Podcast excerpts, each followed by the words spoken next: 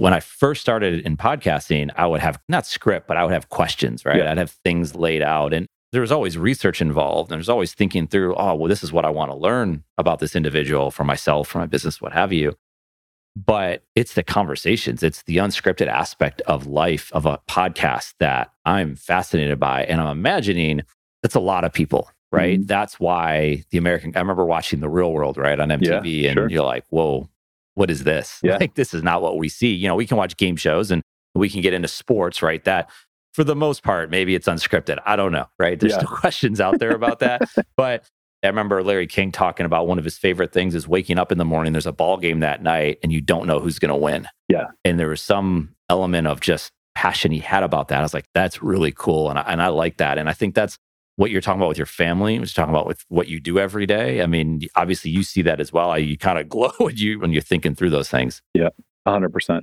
That's the beauty of, I think, working in this industry. It, it took a toll. There's a bunch of negative stuff about that industry, but I always tell people I feel like I got to live a thousand lives because I got to Yeah. go alongside so many different people, so many subcultures, different aspects of, of things.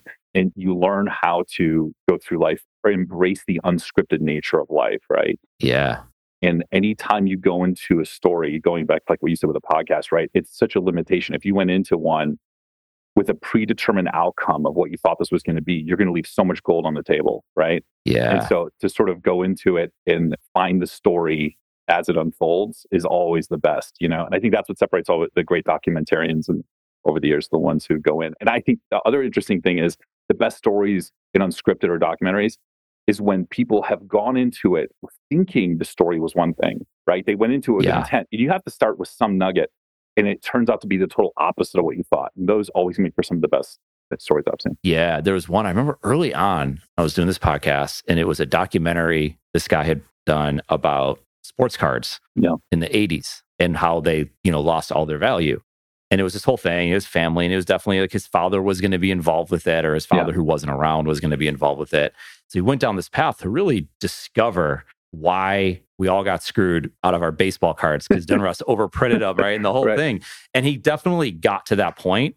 It wasn't about that. It was Yeah. about his relationship with his dad. And you're just like at the end of it, you're like, oh wow, like Yeah. where did that come from? And he said it, it took a sharp left turn that he never expected it. And it's like, do I even air this? It got to that point of Yeah. on that fringe of like, is this something I can talk about? And he did. And I'm glad he did. And I'm- Yeah. I know he is as well. Yeah. So 100%.